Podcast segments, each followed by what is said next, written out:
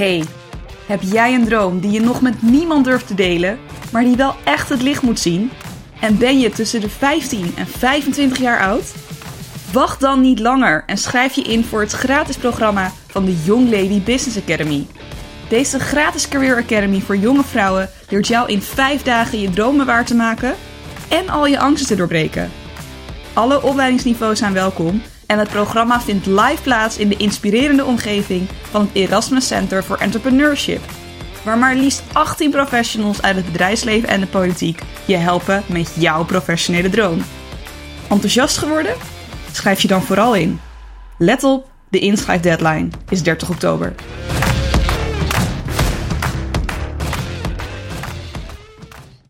Welkom bij een nieuwe aflevering van de podcast van de Young Lady Business Academy.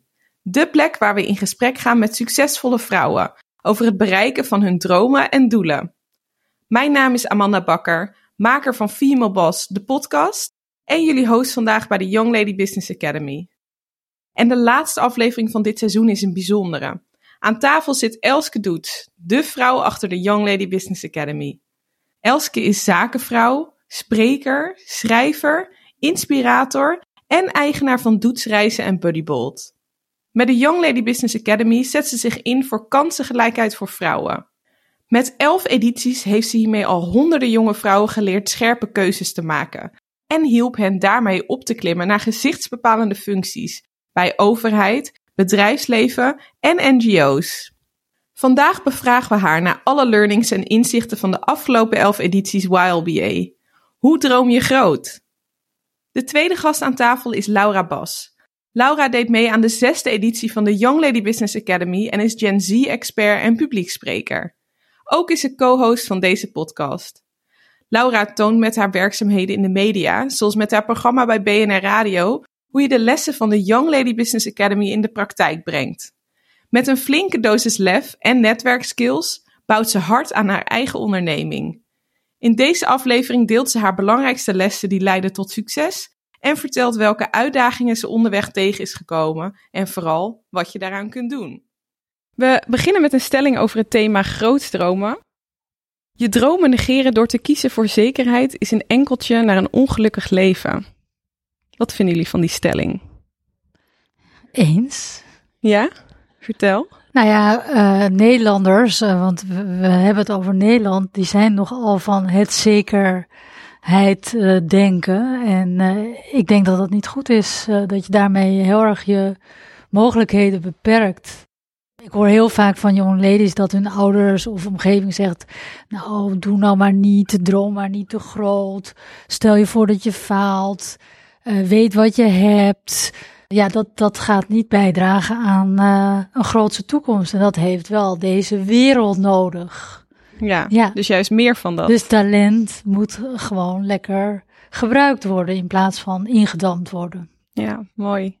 Laura, hoe denk jij over deze stelling? Ja, ik ben het er ook helemaal mee eens. Ik denk zeker als je jong bent, dan heb je inderdaad nog ook heel weinig verplichtingen. En als je nog inderdaad jong bent en je woont misschien nog thuis, dan heb je ook weinig financiële stress. Kijk, als je natuurlijk een gezin hebt en je bedenkt ineens van ik ga ondernemen, maar ik heb geen spaargeld. Ja, dan is zekerheid belangrijk. Maar op een jonge leeftijd moet je dat lekker loslaten en gewoon gaan waar je, waar je van droomt en waar je gelukkig van wordt. En uh, ja, risico is dan eigenlijk alleen maar goed.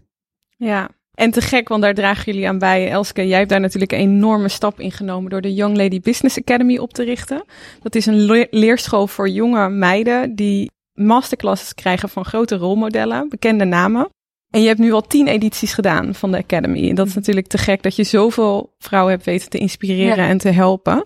Als je één les zou moeten kiezen, welke les zou je al deze deelnemers dan willen meegeven?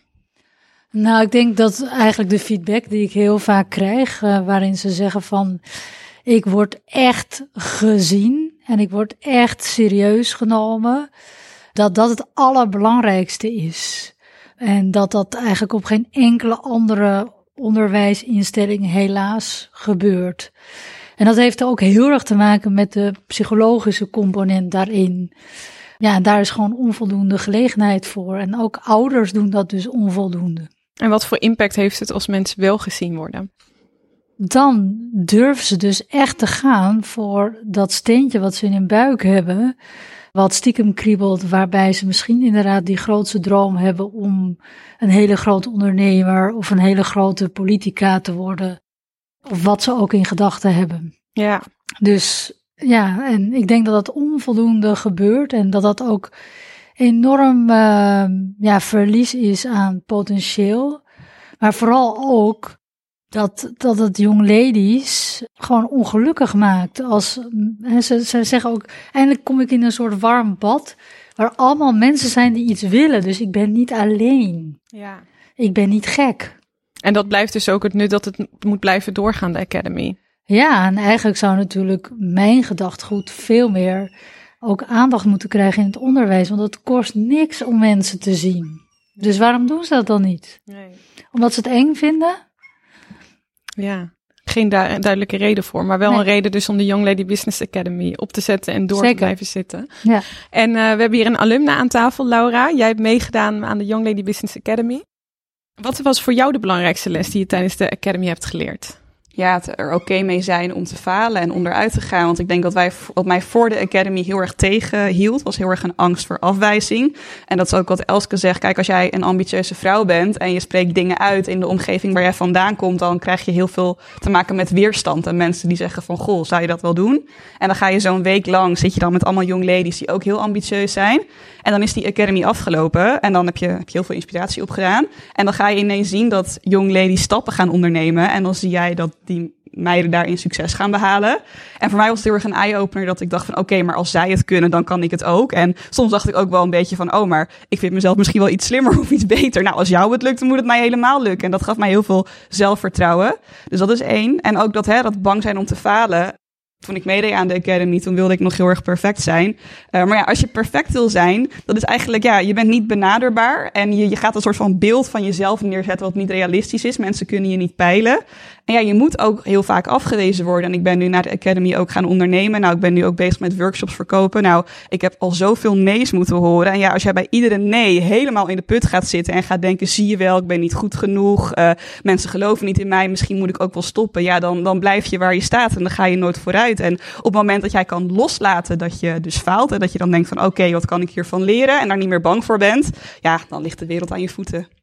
Te gek. En mooi dat het zo'n dubbel component heeft. Dus dat ook een sneeuwbaleffect met het samen zijn met andere young ladies. Dat jullie ook elkaar weer stimuleren, enthousiasmeren en ja, ook weer inspireren om ook stappen te maken. Ja, en je hebt ook meteen een netwerk. Ik denk dat dat ook heel erg uh, uh, fijn is. Ik heb nou nu bijvoorbeeld ook, als ik dan een young lady iets zie doen wat ik heel graag zou willen, of waar diegene heel goed in is, heb je ook meteen een sparringspartner. Dan kan je even een berichtje sturen van, goh, hoe heb jij dat gedaan? Of kunnen wij hier een keer over zitten? En ik heb nu ook nog steeds heel veel young ladies die dan mij weer een berichtje sturen van, goh, jij bent nu veel aan het spreken, kan je mij uitleggen hoe je dat gedaan hebt? Dus je hebt ook een soort van netwerk waarin je kan geven en nemen. Ja, te gek. Ik denk ook wel belangrijk is dat het niet een netwerk is van gelijkgestemden omdat de Academy echt is voor alle onderwijsniveaus, alle achtergronden en ook alle ambities.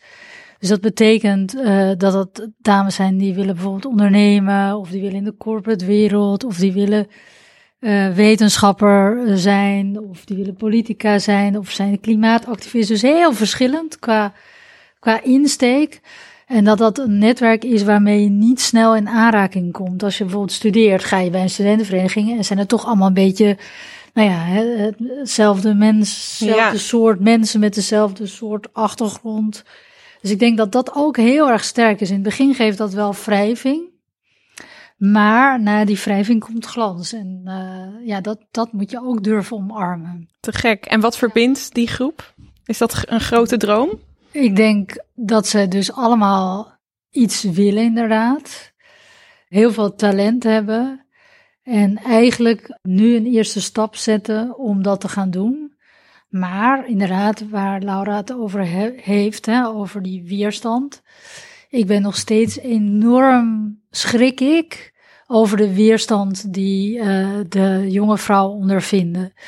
En de weerstand zullen zij ook na de Academy blijven ondervinden, want die ondervind ik zelf ook nog dagelijks. Dus ik hoop gewoon dat ze door dat ze deze Academy hebben gevolgd, dat ze dan sterker zijn. Maar die weerstand gaat niet weg. Ja, mooi. Daar komen want als jij het verschil wil maken, dan uh, zullen andere mensen afgunstig zijn en zullen ze weerstand bieden. Ja, en daar misschien, ik heb daar wel een grappig voorbeeld van. Kijk, bij de Academy leer je dus heel erg groot dromen. En als je ook veel afspreekt met young ladies, of als je young ladies ergens tegenkomt, is altijd meteen dat je een soort van ook gemeenschappelijke deler hebt. Van je hebt aan de Academy meegedaan, dus dan is het meteen van, oh, wat was jouw grote droom? En dan kom je heel snel in een soort van positieve vibe, waar je lekker je droom aan het bespreken bent en, en niks is groot genoeg. En ik weet nog dat ik bij het ministerie van Buitenlandse Zaken werkte. En toen was er ook een dag met wat uh, jongeren van Buitenlandse Zaken. En toen dacht ik, oh, wat leuk. En ik ging daar eigenlijk helemaal met die Academy-instelling uh, heen. En zat ik naast een meisje en toen zei ik van, nou, jij werkt nu een jaar bij Buitenlandse Zaken. Waar droom jij van? En toen zei zij van, uh, ja, ik droom van een vast contract hier. En toen zei ik van, oh leuk. En toen vroeg ze, waar droom jij van? En toen zei ik, nou, ik wil eigenlijk wel minister van Buitenlandse Zaken worden. en ik zei dat echt met heel veel passie en zelfvertrouwen. En zij keek mij echt zo aan en ze zei van, echt? En toen zei ik ja. En ik voelde zo die hele energie zakken. En toen zei ik van, maar waarom denk je dat dat niet kan? En toen keek ze me aan en toen zei ze, nou, als jij gelooft dat je dat kan worden, heel veel succes ermee. En toen is ze gewoon wow. weggelopen. En toen, dat was voor mij ook zo'n moment dat ik echt dacht van, oh ja, zie je, je hebt gewoon heel veel momenten dat mensen helemaal er niet voor openstaan en er heel erg van schrikken als jij als jonge vrouw zo'n uitspraak durft te doen. Want bij ja. zo'n academy word je daarvan bevrijd. En je ziet meteen in, in, de, in de echte wereld dat mensen daar helemaal niet op zitten te wachten. Ja, dat is ook heel erg een Nederlandse mindset. Hè? Dus een mindset van behoudendheid. He, doe maar uh, normaal, he, dan doe je al gek genoeg. Ja. Niet je kop boven het maaiveld uitsteken. In Amerika is het gewoon veel normaler dat je gewoon zegt: Ik heb een droom. En deze droom is dat ik inderdaad minister van Buitenlandse Zaken wil worden. En iedereen vindt het fantastisch. Uh, ja, hier wordt dat gelijk als enorm opschepperig ja. uh, beleefd. Terwijl, ja, daarmee beperken we ons alleen maar. Onnodig. Ja. En ik, ik word echt boos als ik dit hoor. Ja, en waanzinnig dat de Young Lady Business Academy helpt bij de masterclasses, maar ook het bieden van een netwerk waar je nog je hele leven natuurlijk wat aan hebt, zodat je in contact met elkaar blijft en geïnspireerd raakt door elkaar. Dus uh, heel mooi. Elske, je bent zakenvrouw van het jaar geworden. Mhm. Je runt een ontzettend succesvol bedrijf, een start-up en een stichting. Op welke leeftijd ben jij hiermee begonnen? En welke offers heb jij moeten maken om zo succesvol te zijn? Uh, nou ja, kijk, met al die activiteiten ben ik nog maar sinds een paar jaar bezig. Met ondernemen ben ik nu wel al uh, 21 jaar bezig. 22 jaar om precies te zijn. Wow. Ik moet er helemaal over nadenken. ja, en eigenlijk op mijn achtste had ik al de droom om dus zaakvrouw van het jaar te worden. Wauw. En dat is dan toevalligerwijs ook gelukt. Uh, maar ik denk ook omdat ik dat gewoon misschien in gedachten nam voor mezelf. Dus ja, welke offers heb ik daarvoor moeten uh, geven? Ja, ik, ik zie dat niet zo. Kijk, je wil wat en daar ga je voor. En ja, ja, het is topsport. Dus dat betekent dat ik dus heel vaak dingen niet kan doen die andere mensen wel doen. Zoals? Uh, nou ja, ik, ik heb gewoon een paar prioriteiten in mijn leven. Dat is mijn bedrijf, mijn gezin en mijn lijf even in willekeurige volgorde. Uh, dus dat betekent dat ik eigenlijk niet uh, naar het theater kan gaan of naar de bioscoop kan gaan. Sport, hè, dat is wel onderdeel van mijn lijf. Want als ik niet gezond ben, dan kan ik dit niet doen, deze Mhm. topsport. Dus ja, je moet daar natuurlijk wel uh, volle bak tegenaan gaan. Dat kan je niet in 20 uur per week doen, dit. Dus als ik vakantie heb, dan sta ik ook aan en ben ik ook bereikbaar en ga ik ook nog door met werken, beperkter. Maar dat blijft altijd doorgaan. Dus ja, uh, gisteren heb ik ook weer een paar uur gewerkt, uh, omdat ik deze week uh, drie lezingen geef, waaronder een TED-talk. Ja, dat, dat, dat is dan toch even belangrijk. Ja. En dan kan ik dus niet een theetje drinken met een vriendin. Nee. Ja, en wat de brengt het luisteraar, jou? gisteren was het zondag. Ja, ja. En wat brengt het jou? Uh, Dus dat je die ja, keuzes dat brengt, dat brengt, daar hou ik nooit zo van. Van wat kom je brengen, wat kom je halen. Uh, dat is gewoon een keuze die ik heb gemaakt. En uh, ik wil ergens mee vooruit. Hè, dus of dat nou met de Academy is of met mijn bedrijf is. Dat is een keuze die ik maak. Ja, en zorgt dat uiteindelijk voor geluk? Dat hangt vanaf. Ja. dat wil ik niet zo beantwoorden, want soms maak je ook een verkeerde keuze daarin. Ja, Dus dan had je misschien toch beter iets anders kunnen doen. ja, leuk. Daar komen we zo nog op. Je hebt ergens gezegd dat toen jij jong was, veel tijd hebt doorgebracht met ervaren mensen in het vak. Op jonge leeftijd koos je dus toen eigenlijk ook al bewust voor om naar reisbeurzen te gaan, om daar te netwerken in plaats van uit te gaan en te feesten. Heb je dit gezien als opoffering? Je, gaf net al even aan dat je nu inderdaad soms ervoor kiest om niet naar theater te gaan, maar bijvoorbeeld te werken of aan je lijf te werken. Nee, ik zie dat niet als een opoffering. Kijk, eh, ik zit in de hospitality branche met mijn reisbedrijf. En dat is een branche waarin dus heel veel wordt gefeest en heel gezellig. En hè, dat is allemaal vooral heel blij, uh, ogenschijnlijk, zeg ik tussen aanhalingstekens. Dat, dat vind ik zelf ook leuk. Alleen ik dacht op dat moment, ik wil gewoon leren van mensen die heel veel ervaring hebben. Dus ben ik op die momenten juist omgegaan met mensen die heel oud en ervaren waren, in mijn ogen, want toen was ik een twintiger. En ging ik daar hele avonden mee doorbrengen om te leren hoe hebben zij hun bedrijf opgebouwd, wat zijn hun contacten. Dat doe ik nu nog steeds. Ik heb een paar weken geleden gegolfd in Californië. Dat was dus een zakelijke netwerktrip. Waarbij ik dan de hele dag met het golven en tijdens avonddiners gingen wij over allerlei thema's. Weliswaar niet in scène gezet, maar gingen wij steeds dieper naarmate de dagen vorderen praten.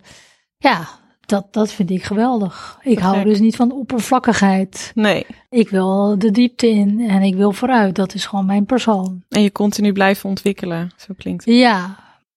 En jij, Laura, heb jij veel dingen moeten opofferen?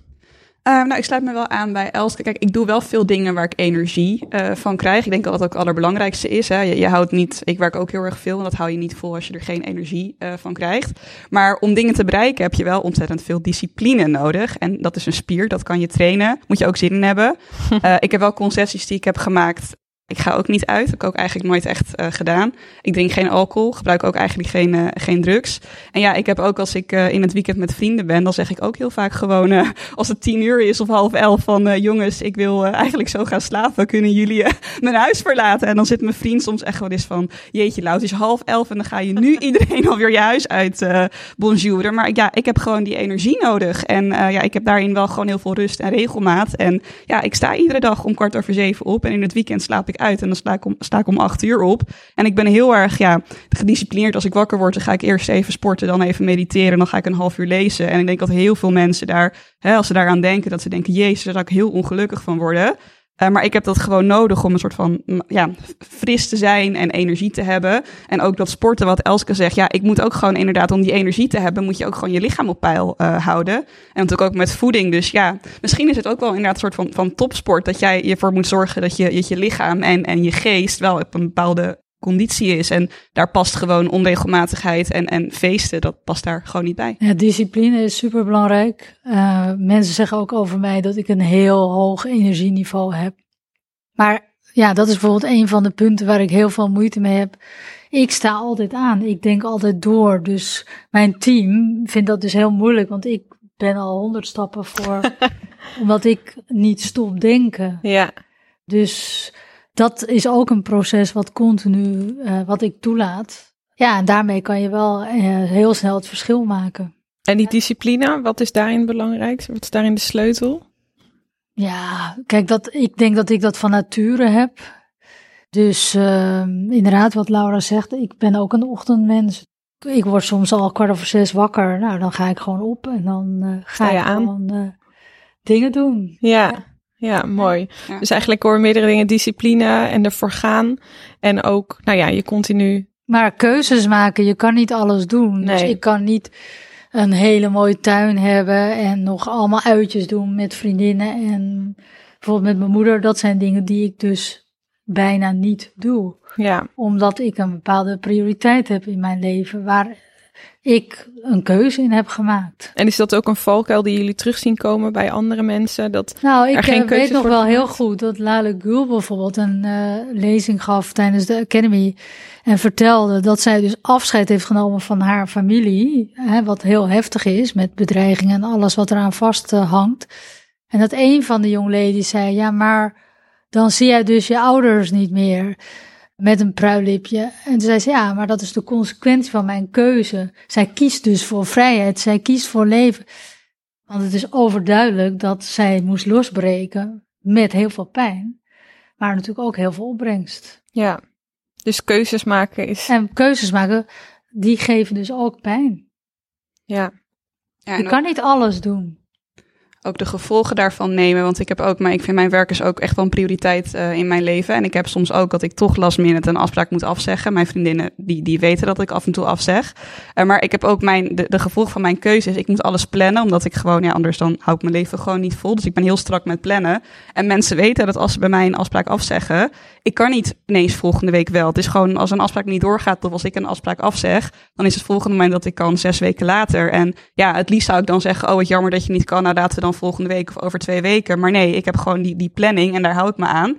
Eh, ja, en als ik daarin ga rommelen, dan ga ik ook rommelen met mijn eigen energieniveau en met mijn werk. En dan kom ik in de knoop met mezelf. Dus daarin moet je ook gewoon hard naar jezelf en ook wel een beetje naar je omgeving zijn. En ja, spontaniteit zit er gewoon heel vaak bij mij niet in. En dat is dan het gevolg van de keuze die ik maak door te gaan voor discipline, rust en, en regelmaat. Ja, mooie learning. Dus keuzes maken, heel belangrijk. Elske, jij leert eh, mensen in jouw academy ook grootste dromen. Jij vertelde net al een beetje, volgens mij, jouw eerste grote droom toen je acht was, was zakenvrouw van het jaar te worden. Maar ik leer ze niet groot dromen. Ik laat hen toe dat ze dat mogen doen. Want dat is hetgeen wat niet wordt toegelaten in Nederland. En Dus- komt dat er altijd weer direct uit als dat heel lang onderdrukt is door je Tuurlijk. omgeving? Want zij gaan natuurlijk naar deze academy toe omdat ze dat willen toelaten. Want ze voelen dat er wel iets Ja. zit. Ja. Ja. En heb jij dat moeten leren of heb jij minder ruis gehad vroeger? Minder. Nee, ik heb heel veel ruis. Eh, dus eh, ik kom uit een gezin. eh, mijn ouders hebben bijvoorbeeld geen middelbare school afgemaakt. Dus ik sta daarmee op achterstand ten aanzien van kinderen die dat wel, ouders hebben die dat wel hebben gedaan of die hebben gestudeerd. Dat hebben mijn ouders natuurlijk helemaal niet.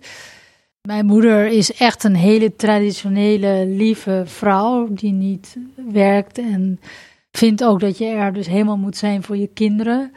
Dus heel veel weerstand heb ik ondervonden en ondervind ik nog in wat ik doe in mijn omgeving. En voor jou was er toen nog geen Young Lady Business Academy. Nee. Hoe heb jij daar doorheen kunnen? En gewoon door heel autonoom te zijn en eh, daar dus ook heel eenzaam in te zijn.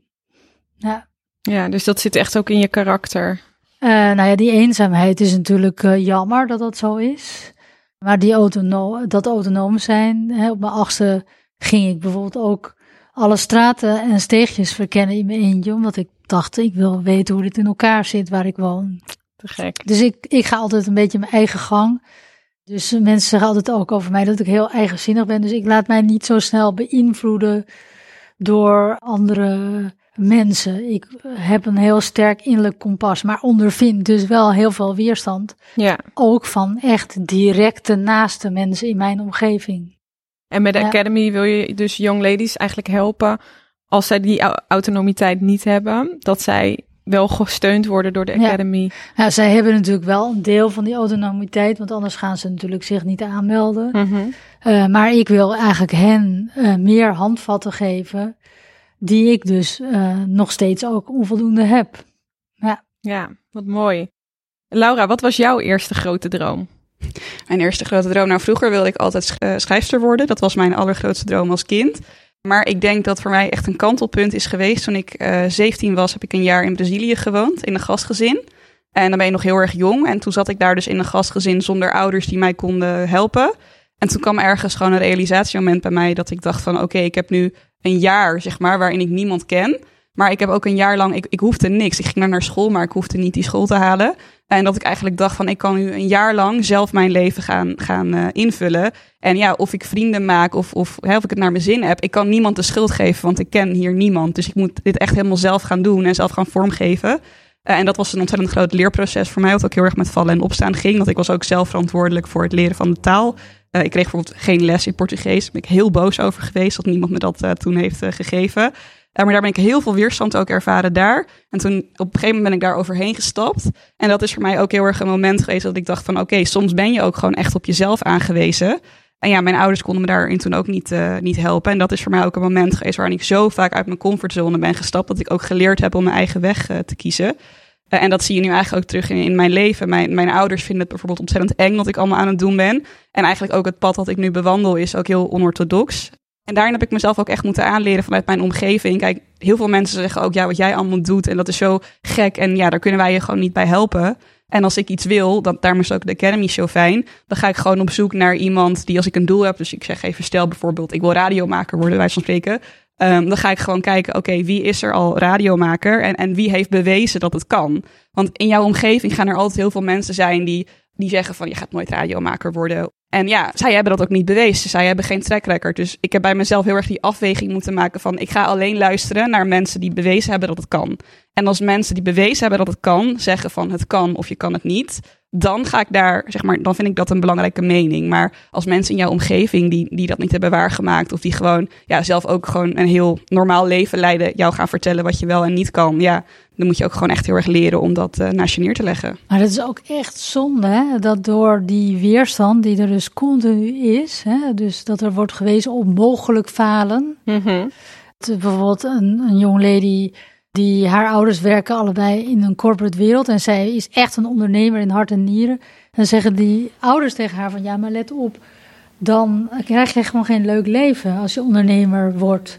En dan kan je ook geen kinderen krijgen. Dus dan gaan gelijk gaat er een soort rem. Bij hele jonge vrouwen gaat er al ontstaan. Dat ontstaat soms al op hun zestiende. En dat zie ik zo vaak en dat vind ik zo schokkend om te zien. En ja, dan gaat er al zoveel talent vroegtijdig verloren. Want premier Rutte die heeft ook twee keer een bijdrage gegeven aan de Academy. Die zei tegen me, ach, dat komt toch allemaal goed met die vrouwen en het onderwijs doen ze het hartstikke goed. Ja, dat, dat is niet zo. Want die weerstand is gewoon heel groot. En vrouwen zijn nog steeds wel de enige die kinderen kunnen krijgen. Dus zelfs als je 16 bent en CEO van de Shell wil worden, maar stiekem ook moeder wil worden in de toekomst, kan dat al remmend zijn als een klasgenoot van je zegt van, uh, ja, dan gaan die kindertjes er niet komen, hè? Ja. En, wat dan een heb impact. Je, dan heb je dus al een talent verloren. Ja. Ja, dat is ook waarom die zichtbare rolmodellen zo uh, belangrijk zijn. Wat ik wel heel erg zie in de, in de vrouwenwereld is dat vrouwen inderdaad wel heel erg openstaan om andere vrouwen verder te helpen. Maar het is soms ook een beetje inderdaad die, die mannelijke stroom die ook een beetje moet nu gaan, uh, gaan inhaken. Want je ziet inderdaad wel vaak dat vrouwen elkaar wel verder willen helpen. Uh, maar dat heel veel mannen nog heel traditioneel uh, denken. En dan zeggen ze van zichzelf een feminist te zijn, maar dat valt in de praktijk dan best wel tegen. Uh, maar daar is ook inderdaad nog uh, heel veel winst te behalen. Het meest gevaarlijk ja. is als ze zeggen, ik heb ook dochters. Oh ja. Want dan weet je ja. dat het heel ceremonieel is. Ja, ja. maar wat Ja. een impact dus als je dan ook al vanaf jongs af aan die feedback krijgt. En het is waarschijnlijk ook verwarrend, omdat het is altijd uit liefde gegeven. Ouders willen hun kinderen beschermen. Maar die risicomijding die zij hebben en het leven dat zij leiden, is niet per se het leven dat... Nee, en dat doen ze meer bij meisjes dan bij jongens.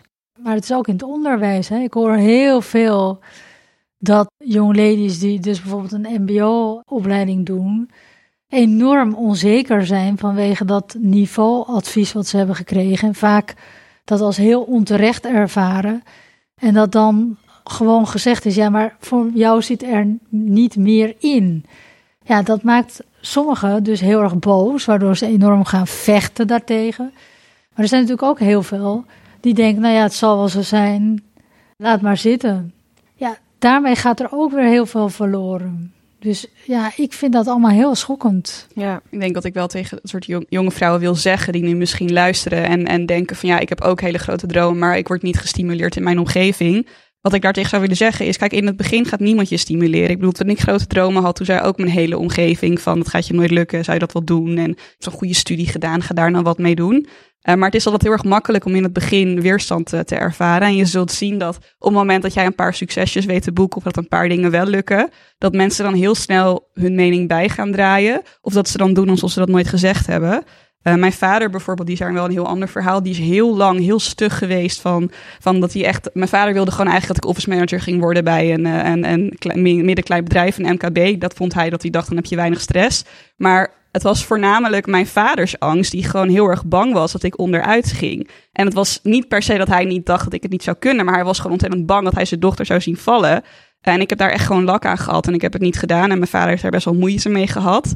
Maar nu drie, vier jaar verder heeft mijn vader nu pas na drie, vier jaar, kan je ook, zo kan je er ook naar kijken, heeft hij nu gezegd van, nou ja, ik laat het los. Ik heb gezien dat je het kan. Je hebt me verbaasd. En uh, ik accepteer het gewoon. Het gaat wel goed komen met jou. Dus je ouders kunnen daarin ook echt veranderen. Dus je moet soms ook je ouders gewoon jezelf de ruimte geven om je eigen pad te bewandelen. En ook je ouders de ruimte geven om daaraan te wennen. En dat gaat gewoon niet in een half jaar of een, of een jaar. En soms moet je ook één of twee keer onderuit gaan. Dat je ouders zeggen, zie je wel. En dat je dan bij de derde of vierde keer het wel lukt.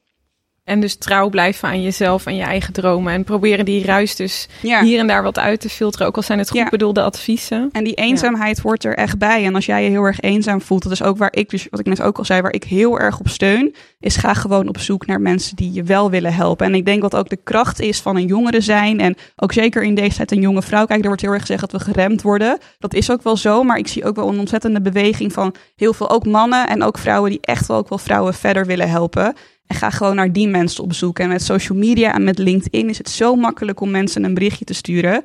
En heel veel mensen durven dat ook niet. Dus haal daar je voordeel uit. En ga gewoon op zoek naar op LinkedIn naar van iemand waarvan je denkt: wauw, wat jij doet vind ik fantastisch.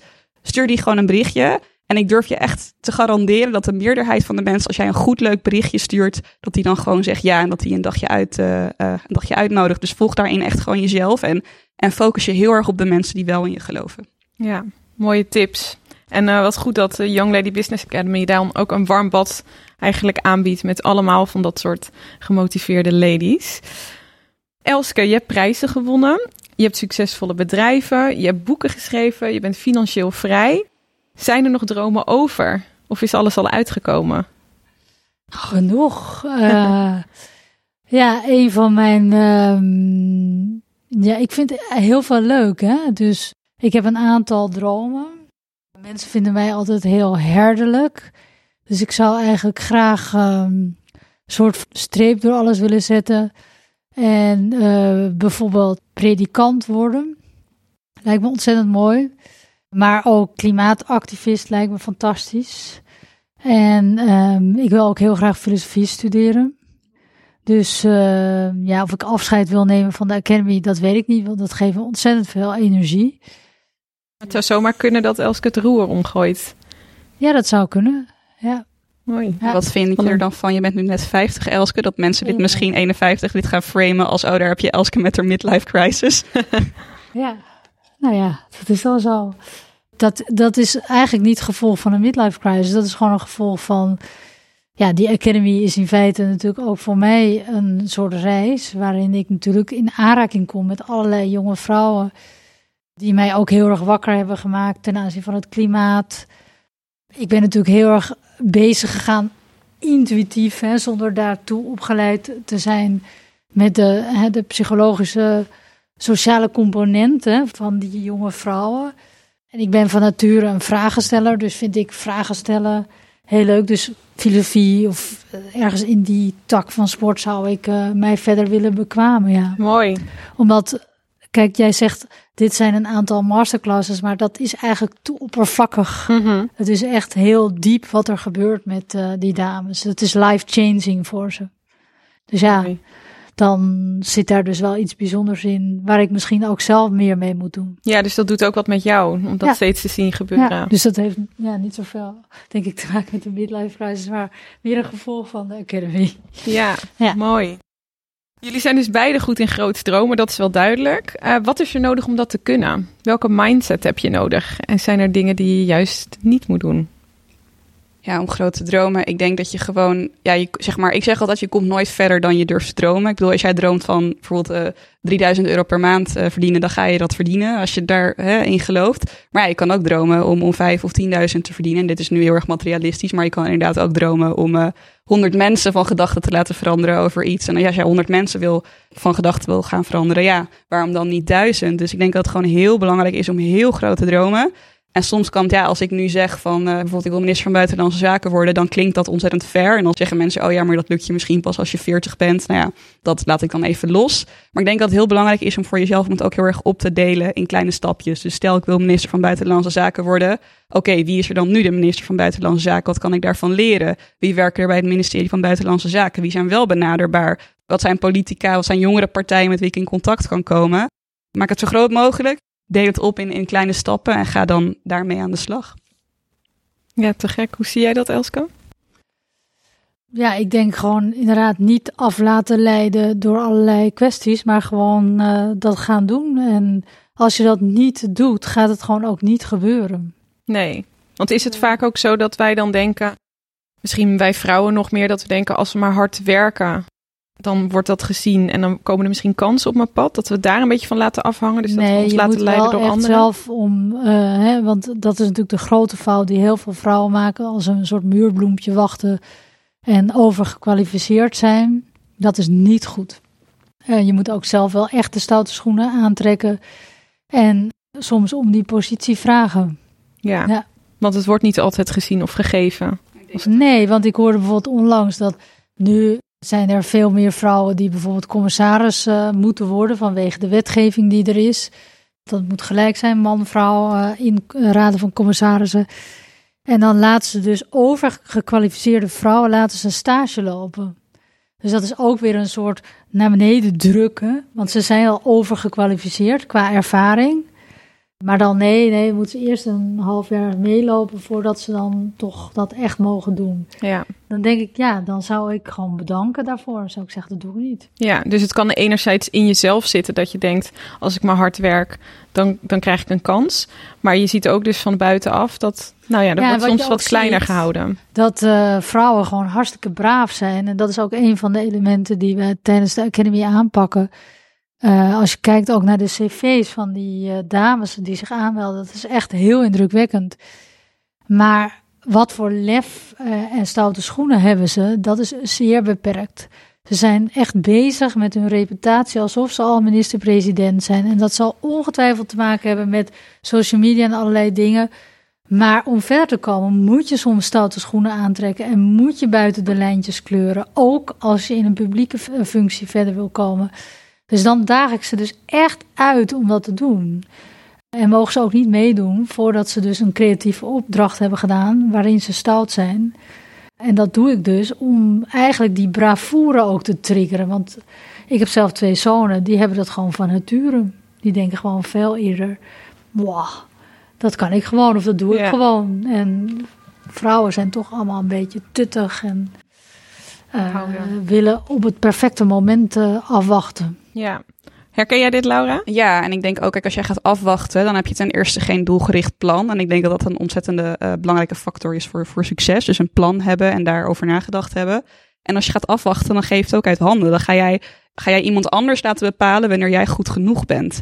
En ik zal even ook een voorbeeld geven. Kijk, ik vind netwerken bijvoorbeeld heel erg leuk. Ik vind de mensen heel erg eng. Ik heb me daar echt overheen gezet. Misschien ook wel een grappig verhaal. Ik heb erover nagedacht waarom ik dus netwerken eigenlijk niet eng vind. En dat komt eigenlijk door online dating. Uh, omdat ik heb vroeger, toen ik single was, heel veel online gedate. Dan leer je iemand kennen via zo'n app. En dan moet je iemand in het echt gaan ontmoeten.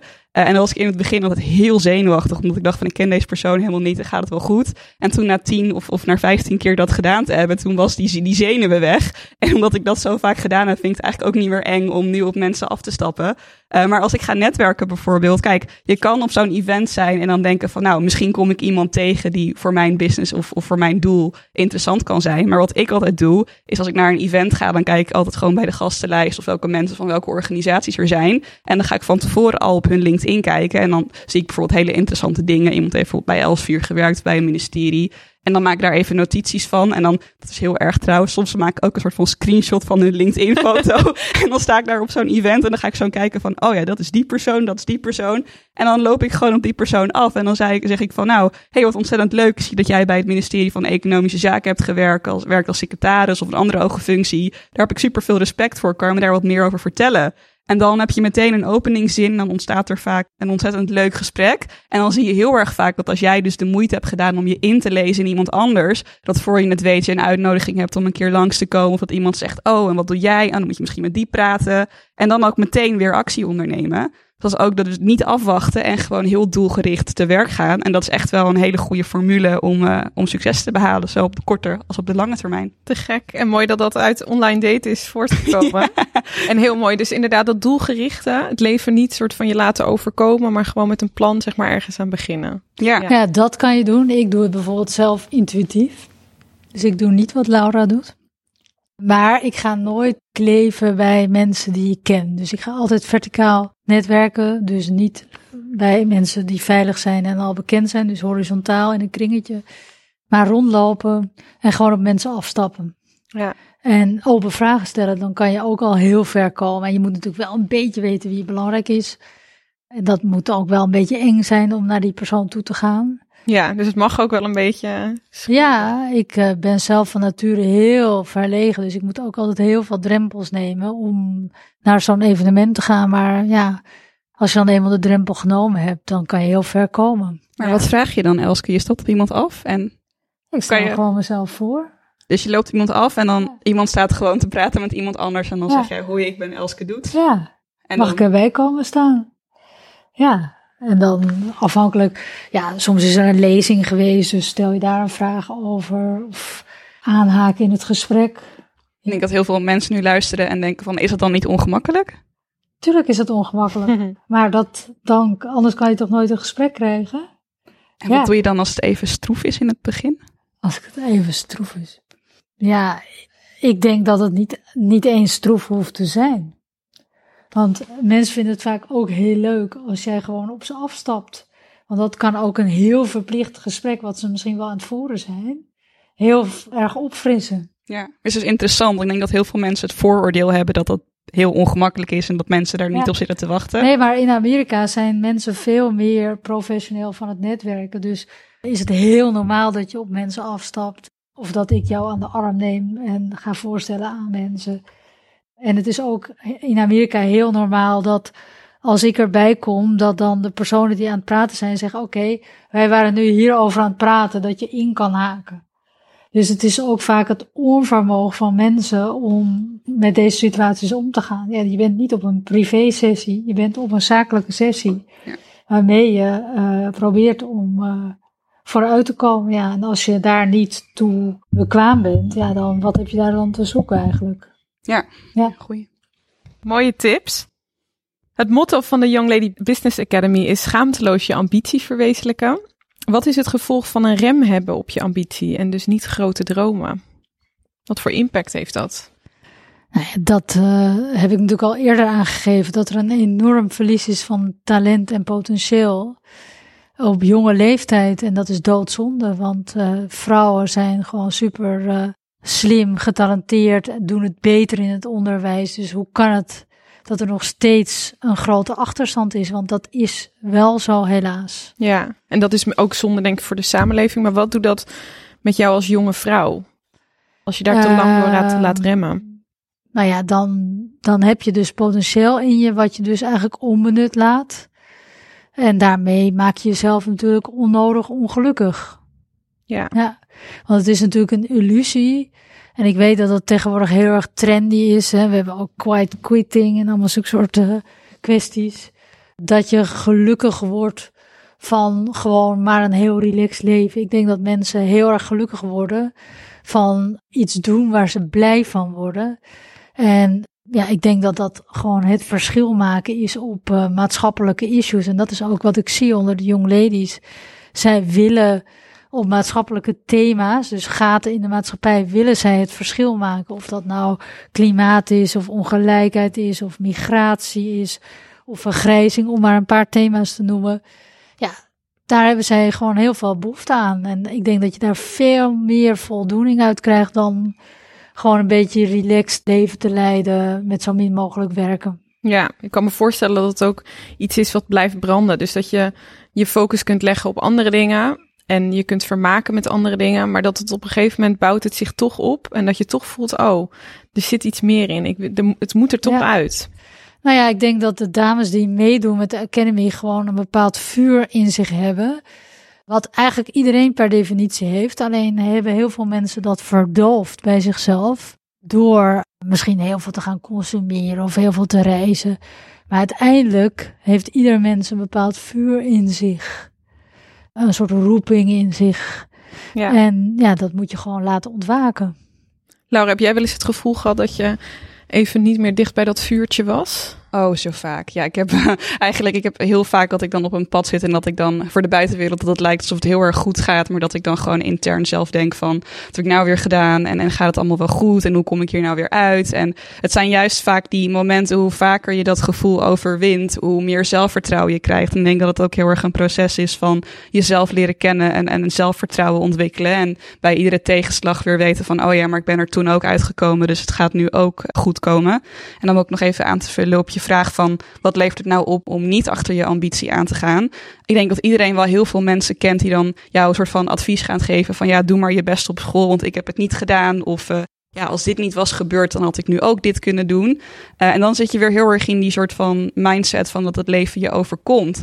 En dan op een gegeven moment dan ben je ergens in de, achter in de 50 of, of achter in de 40 en dan kijk je hè, naar je gezin of dan kijk je om je heen en dan denk je van nou, is dit nou het leven? Die, die midlife crisis waar we het net al, uh, al over hadden. Is dit het? Ja, is dit het? En ik denk dat het een, een, een veel fijner uitgangspunt is om te denken van, van wat wordt het? En, en wie wil ik zijn? In plaats van uh, ja, wachten tot het, tot het leven aan je voorbij gaat en dan ergens wakker worden en dan denken van oh, ik wou dat ik dit anders had gedaan. En dan vervolgens ziet ook heel veel ouders die dan heel veel druk op hun eigen kinderen gaan leggen omdat die dan ineens de, moeten gaan waarmaken wat er niet is gelukt. En ik denk dat je ook een beter voorbeeld kan zijn naar anderen. En ook een liefdevoller en, en vrolijker persoon als jij kan doen waar jij blij van wordt. En niet blijft hangen in dat stramien van doen wat er van je verwacht wordt. En met z'n allen in een IKEA-gevangenis gaan zitten. en uh, dan pretenderen dat dat het, het mooiste leven is, zeg maar. Ja, ja. Dus wie weet waar het toe kan leiden. Maar het is zo belangrijk dus om voor dat vuurtje te gaan en dat vast te houden. Ja. Want anders weet je niet waar je uitkomt. Laat ik denk dat Elske dat net ook heel mooi zei over dat we heel veel mensen dat vuurtje verdoven. En ik denk dat heel veel mensen dit misschien stiekem wel zullen herkennen. En dus ja, vraag ook aan jezelf af van, ben jij nou dat vuurtje aan het aanwakkeren of ben je hem aan het verdoven? Nou, zeg je dat nou zo voorzichtig? Mooi. ja. Juist. Ja. ja. Ja, omdat het confronterend misschien ook kan zijn. Dat, dat het gevoel van dat het vlammetje, dat je, dat je daar ver weg van bent. En dat je misschien ook wel voelt diep van binnen, oh ja, ik ben niet helemaal gelukkig. En dat zou wel eens daardoor kunnen komen doordat ik net niet helemaal op het juiste pad zit. Ja, en ik denk dat als je op een uh, vrijdagavond of op een zaterdagavond in de club staat, dat je heel veel uh, verdoving voorbij uh, ziet ja. komen. Ja, ja, mooi. Bij groot dromen hoort natuurlijk ook dat soms iets niet lukt. Nou, daar kwamen we net al even op. Of dat je zelf iets heel erg verkeerd doet. Elske, kan jij een moment delen dat het echt even misging? Of dat het niet ging zoals je wilde? Uh, nou ja, kijk, natuurlijk zijn er tegenslagen in ieder leven. Uh, dus uh, hè, als je grote stappen zet, uh, dan hoort daar natuurlijk ook tegenslag bij. Dus ja, ik, ik heb heel veel tegenslagen gehad. Uh, dus, uh, dus dat, dat zijn zakelijke tegenslagen. Dat zijn vooral tegenslagen geweest die mij overkwamen. Dus door externe omstandigheden. Dus bijvoorbeeld 11 september 2001. Ja. Of uh, corona is een hele grote tegenslag geweest. En is er ook wel eens iets geweest waar je zelf een keuze in hebt gemaakt dat je denkt, nou dat was achteraf niet de juiste? Nou, bijvoorbeeld, ik vraag mij heel erg af. Ik heb zelf rechten gestudeerd. Uh, ik kom natuurlijk uit een soort achterstandssituatie, waarin ik natuurlijk al best ver ben gekomen op eigen kracht. Maar ik vraag me heel erg af van waarom heb ik dit bedrijf bijvoorbeeld gekocht, terwijl ik eigenlijk veel meer mars in mijn mars heb dan dat bedrijf runnen. Anders kan ik niet nu al die dingen ernaast doen. Dus ja, dan denk ik, oeh, dat is misschien wel een foute uh, keuze geweest om dat te gaan doen. En daarmee heb ik mezelf natuurlijk ook wel op een verkeerde manier vastgezet. Dus ja, ja dat, dat kan een foute keuze zijn. Maar er kan ook zoiets zijn als: uh, ik heb kinderen, ja, die kunnen ook uh, ziek worden. Uh, mijn oudste is ook twee keer ernstig, zeer, zeer ernstig ziek geweest. Dat is allemaal met een sisser afgelopen. Maar ja, dat zijn momenten waarop je wel even op scherp wordt gezet. Waarbij misschien een ambitie dan ook minder belangrijk is. Ja.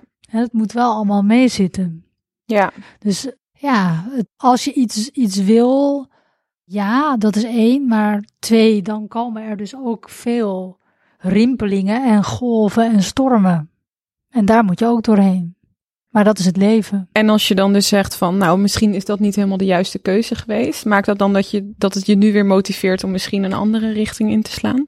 Uh, daar ben ik me inderdaad van bewust en over aan het beraden, ja. ja. ja.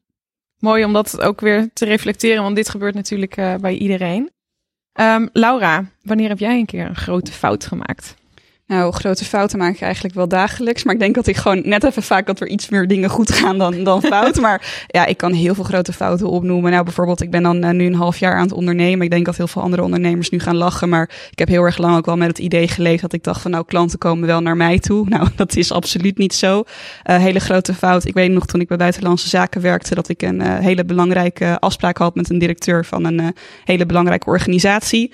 En die directeur had toevallig dezelfde naam als een collega die bij mij gewoon op de afdeling werkte van buitenlandse zaken. Ik had het mega druk. Ik zat in een college en ik kreeg een, uh, ineens een, een pop-up op mijn werktelefoon dat ik een, uh, een meeting had. En ik dacht dat het met die collega was. Bleek die hele grote directeur te zijn uh, van die organisatie. en dat ik gewoon zo die meeting wegswipte en zo eventjes heel snel typte van ik zit nu in college, ga het echt niet redden. en dat dat zo binnenkwam bij die directeur en dat ik toen vervolgens daarachter kwam en dat ik dacht, oh en ik ben nu alle vooroordelen van jongeren aan het bevestigen van dat ze niet kunnen plannen, dat ze asociaal zijn. En nou, dat viel natuurlijk die samenwerking. Ja, dat, viel, dat kwam natuurlijk heel slecht over. Dus die viel in het water. Moest ik weer bij, bij Buitenlandse Zaken gaan uitleggen dat ik een fout had gemaakt. Dus daar zat ik toen heel erg mee in mijn maag. Maar nu kan ik daar gewoon uh, om lachen. En heb ik dat opgelost? Ja, ik heb gewoon met mensen die onder haar zaten hele fijne samenwerking gehad. En die hebben toen vervolgens weer teruggekoppeld naar boven. Dat ik wel gewoon een leuke meid was. En toen ik haar een keer tegenkwam uh, op een borrel in het echt, gewoon even uitgelegd hoe de vork in de stil zat. En toen hebben we er heel hard om kunnen lachen. ja, en dan is het ook wel gewoon achter zoiets gebeurt, gewoon even tegen jezelf zeggen van, dit heb ik echt niet handig gedaan. Wat heb ik hiervan geleerd? En het dan gewoon loslaten. En dan niet, als je dan een maand later in bed ligt, er weer aan gaat denken en dan weer buikpijn gaat krijgen. Het is gebeurd, hoort erbij, loslaten en weer verder. Doorgaan. Ja. ja, dus niet liggen te malen nog erover. Want dat gebeurt ook veel, hè? Dat mensen er denk ik in blijven hangen. Ja. Wat had ik nou anders kunnen doen? Straks gaat dit weer gebeuren. Ja. Misschien is dit niks voor mij. Ja, en, en zonder, zonder falen geen groeien. Ik bedoel, je moet ook dingen moeten ook een keer gigantisch misgaan soms voordat jij uh, een, les krijgt. En ik bedoel, als je nooit een keer uh, op je snuffert gaat, ja, wat kan je er dan van leren? Als alles maar goed gaat, ja, als het dan, stel alles gaat goed en dan gaat er een keer iets mis. Nou, dan lig je in een kuil waar je, waar je dan misschien wel helemaal niet meer uit, uh, uitkomt. Het is ook gewoon, en ik denk eigenlijk dat als je aan ieder succesvol persoon gaat vragen, en dat vraag ik ook even aan Elske. Ik denk dat als jij een doel of een ambitie hebt, dat het nooit zo gaat als jij van tevoren had bedacht of, of gepland. Dat je daar altijd in gewoon heel flexibel moet zijn. En mensen vallen uit. Mensen komen afspraken niet na. Uh, je komt soms ook afspraken met jezelf niet na. En daar moet je gewoon op inspelen. Ja, ja nee, klopt. Uh, dingen gaan soms heel anders dan uh, wat je in gedachten hebt. Ja, en dan moet je dus flexibel zijn. En vaak is toch wel ook, dat zie je bijvoorbeeld ook met zo'n crisis die mij overkwam met corona hebben heel veel mensen moeite om te accepteren dat hen dat overkomt. Ja. Uh, blijven ze dus continu in die weerstand zitten van dat ze daar niet aan willen. Maar ja, als je het niet accepteert, kan je ook niet bouwen aan een oplossing. Ja, een beetje die slachtofferrol. Ja, maar je moet toch zelf echt het heft in handen nemen. Als je ondernemer bent, niemand gaat het voor jou oplossen. Ja. Jij moet elke dag weer opnieuw beginnen en elke dag weer opnieuw nieuwe klanten vinden. En ja, daar horen ook eh, fouten en missers bij. Ja, en is het ook zo dat de fouten en missers misschien juist zorgen dat de pieken en de successen juist nog fijner voelen? Dat je die meer waardeert? Ja, als je kiest natuurlijk voor ondernemerschap, dat dat sowieso zo is. Ja, dat je niet voor een gemiddeld leven kiest. Ja. ja. En Laura, herken jij dat ook? Dat je dus een aantal keren nee hebt gehoord bij de training waar je net aangaf dat je die bijvoorbeeld aan de man probeerde te brengen dat je een aantal keren nee hebt gehoord. En als je dan een keer een ja hebt, dat dat nog een lekkerder gevoel geeft. Ja, en ik denk dat het ze ook wel heel realistisch maken. Want ik heb ook heel vaak gehoord dat mensen ontzettend enthousiast waren. En zeiden, dit gaan we helemaal doen. En dan mail je ze twee keer en dan hoor je er nooit meer, uh, meer wat van terug. En ik denk dat dat stukje realisme heel belangrijk is. En ja, als dan iets lukt. Het is natuurlijk veel fijner als je een, een paar keer een tegenslag hebt gehad. En dat je weet dat je daardoor gegroeid bent. Want je groeit natuurlijk ook heel erg van tegenslagen. En dat je daardoor wel ook een soort van completer mens wordt. En ook meer met compassie naar anderen kan kijken. En als jij anderen onderuit ziet gaan, hè, wat heel veel waar we het begin van het gesprek over hadden. Heel veel mensen dan denken: oh, nou zie je wel, die, is gefaald, eh, die heeft gefaald. Dat kan ook helemaal niet zo. Dat jij gewoon ernaar kan kijken en kan denken: van nou wat goed, hij heeft het, hij heeft het geprobeerd. Het is even niet gelukt, maar die komt er wel weer bovenop. En dat je daar ook met meer compassie naar kan kijken. Ja. Dat je een complete persoon maakt. En los van het maken van zelffouten komen we weer even terug op het onderwerp waar we het net ook over hadden, over weerstand. Mensen die niet in je geloven of die je afwijzen. Hebben jullie nog laatste tips van hoe je daar nou precies mee omgaat? Je moet dat gewoon zien als een groot compliment. Want uh, vaak komt dat voort uit uh, jaloezie.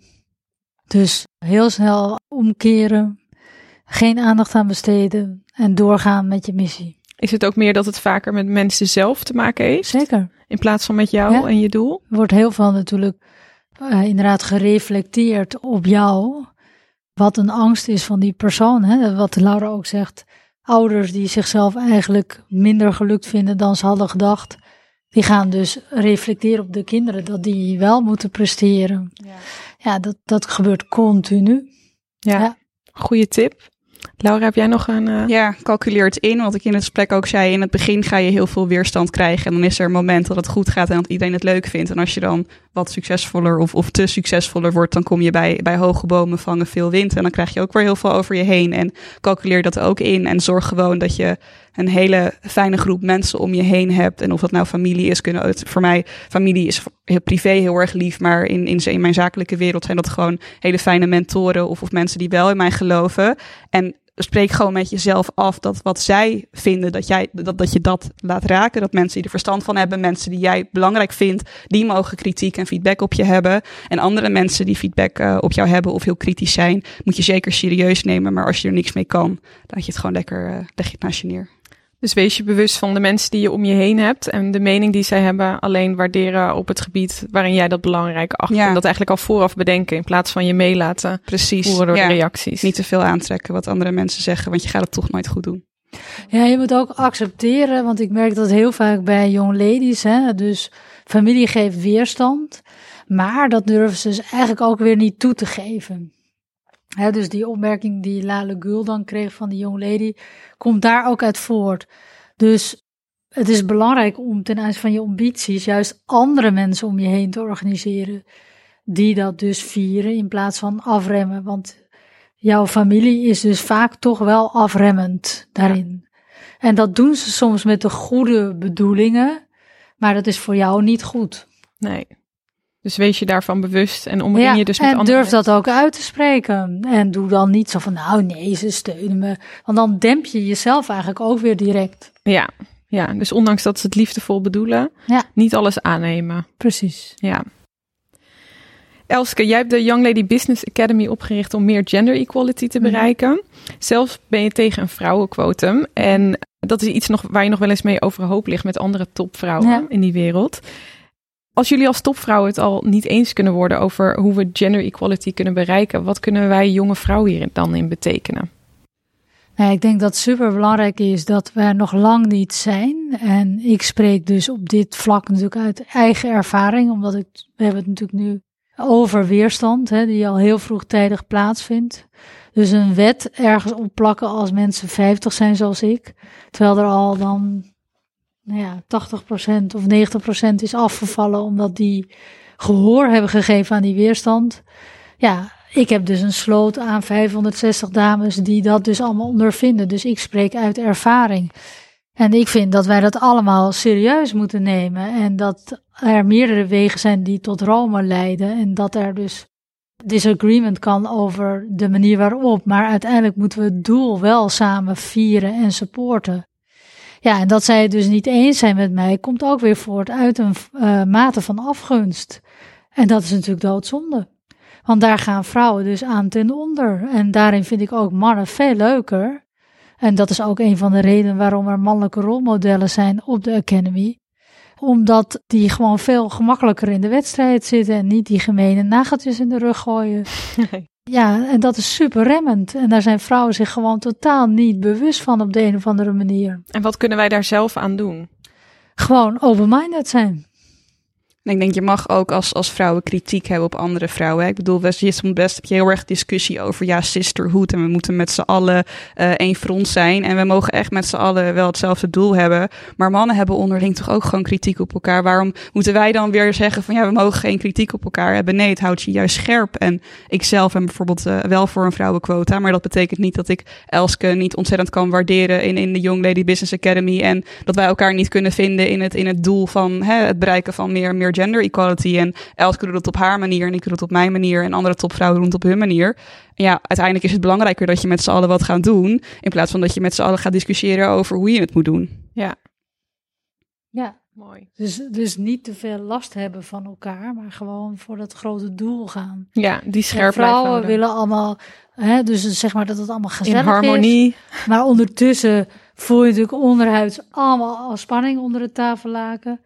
Ja, mannen zijn gewoon veel meer dat ze dan eh, dat gewoon openlijk zeggen en daarna gewoon lachend een biertje gaan drinken. Ja. Laat vrouwen dat alsjeblieft ook gaan doen. Ja, mooi. We gaan naar de afsluiting. Elske, wat zou je aan je jongeren zelf willen meegeven op het gebied van groot dromen? Ehm, ja, jongeren zelf, ik weet niet. Je was natuurlijk al heel jong toen je al groot droomde. En ik, ik ben een voorstander van leeftijdsloos denken, dus eh, Wat zou je jezelf nu meegeven? Ja, je Ja. weet de lessen nu al die je hebt Ja. geleerd. nou ja, gewoon eh, zoals ik dat ook heb gedaan, daarvoor gaan. Dus niet af laten remmen. Ja. Ja. ja, want je zei je hebt ook nog heel veel ge- gehaald uit de edities van de Young Lady Business Academy. Nou ja, de, kijk, ik geef die dames wat en zij geven mij wat terug. En eh, dat is natuurlijk een interactie. Dus daardoor voed ik mijzelf natuurlijk ook met eh, nieuwe ideeën. Waar heel veel mensen van mijn leeftijd misschien denken, ach, het zijn allemaal sneeuwvlokjes, die jongeren. En ze, ze, ze, ze zijn te idealistisch. Nee, ik denk dat het super belangrijk is om interactie te hebben met jongeren. Daarmee blijf je zelf ook veel meer eh, up-to-date en strijdlustiger. Ja. Ja. mooi. Laura, wat zou jij tegen je jongeren zelf willen zeggen? Ja, kom in actie. eh, zit niet zo in je comfortzone. Investeer in goede communicatievaardigheden. Ik heb heel veel in mijn, eh, ja, als ik dan kijk naar begin twintig, daar ben ik een beetje kantelpunt geweest, maar heel veel tijd aan Netflix besteed. En was nou gewoon lekker boeken gaan lezen en vast lekker trainingen gaan volgen, investeren in, communicatievaardigheden. Want ik merk wel heel erg dat dat ontzettend belangrijk is, eh, goede communicatievaardigheden. Ga het gewoon doen. En, en ja, ga niet zo. Weet je, ik was, ik was eh, toen ik begin twintig was heel erg bezig met het einde van het schooljaar. En, en, en dat was gewoon mijn horizon. En kijk gewoon even wat verder dan het einde van het schooljaar. En, en ga daar actie op ondernemen. Mooi. En voel diep van binnen hoor ik jullie ook zeggen van wat dus je dromen zijn. Blijf dicht bij jezelf. Ja. Laat je niet afleiden door de ruis. Nee, zet doelen en, en geef jezelf deadlines. Mooi. Dank ladies voor dit mooie gesprek. En al deze mooie tips en adviezen kunnen wij en de luisteraars weer heel erg mee aan de slag. En weer heel veel geleerd over de Young Lady Business Academy. Dank jullie en meld je aan voor de Young Lady Business Academy. Dat is natuurlijk ook mijn eh, grote advies. eh, want je mag al meedoen vanaf je vijftiende. Eh ja, nou eigenlijk zou ik misschien wel moeten zeggen... meld je aan als je 15 bent. En dan tien jaar later als je 25 bent nog een keer. En dan heb je voor een leven aan, aan lessen en ambitie. Te gek. Dank je wel. Wil je meer weten over de Young Lady Business Academy of zelf meedoen aan dit life-changing traject? Ga dan naar ylba.nl en geef je snel op. Deelname is gratis. Let op, de deadline is 30 oktober.